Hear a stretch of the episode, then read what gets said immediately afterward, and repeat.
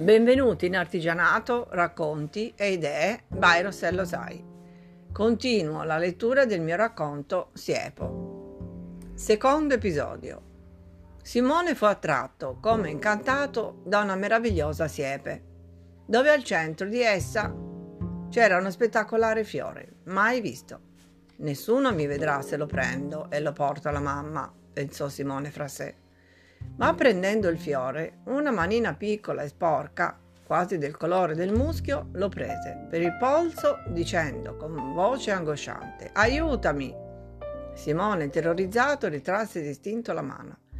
Il fiore reciso cadde tra i cespuglio. Io non intendo affatto aiutarti, amico, disse Simone, incurante ed andandosene con indifferenza. Simone! urlò la maestra Pittaluga. Dov'eri, birbante? Lo sai che sono debole di cuore. È un po' che ti cerco. Farai la fine di Girolamo se duri così, a non ascoltare mai chi ne sa più di te. Ma Simone, rimettendosi in fila, pensava fra sé che la maestra Pittaluga era la più sciocca delle maestre che gli poteva capitare, con quel suo aspetto ridicolo e con quella voce stridula. Niente di lei trovava utile, ma le piaceva molto per altri versi, perché la sapeva ben abbindolare, se la rigirava come voleva e nella certezza di questo studiava poco e si stratullava tanto. Infatti, di lì a poco era già a cercare nel suo zaino la fionda con la quale voleva divertirsi un po'. Un sassetto piccolo piccolo, tirato giusto in un orecchio di quegli animali, sai che spasso. Almeno poteva vederli correre. Chinandosi per cercare un piccolo sasso, adatto a non ferire l'animale più di tanto, sentì ancora da una siepe vicina. Aiutami, ti prego, vieni a tirarmi fuori di qui. Fossi matto, rispose Simone. Chiunque tu sia, sorti da solo da quel cespuglio e serviti dei bagni come tutti i cristiani.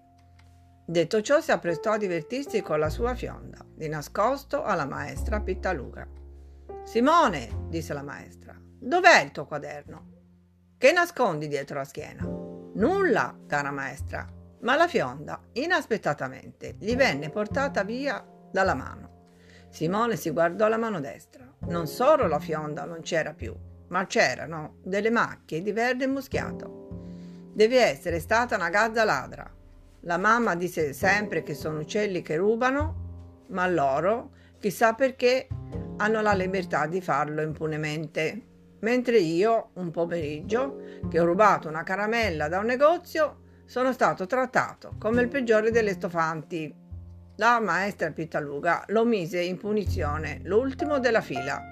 Che gioia per Simone infischiarsi di tutta quella noiosa lezione su fiori, piante, uccelli, animali vari, i più strani che ci possano essere. Ma a che servono le maestre? si domandava Simone tra sé.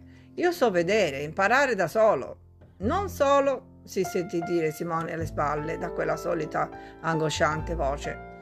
Che gita strana, non vedo l'ora di tornare a casa. Ma Simone non finì la frase. Fu come risucchiato dalla siepe. La maestra, presa dalle lezioni, non si accorse di lui. Era poi l'ultimo della fila e lei soffriva di una forte miopia e non portava gli occhiali per evitare di apparire brutta. Simone invece, nel frattempo che la gita continuava, si trovava in un vortice tutto verde dove alla fine di esso c'era una cascata nella quale scivolò come fosse in un acquapark.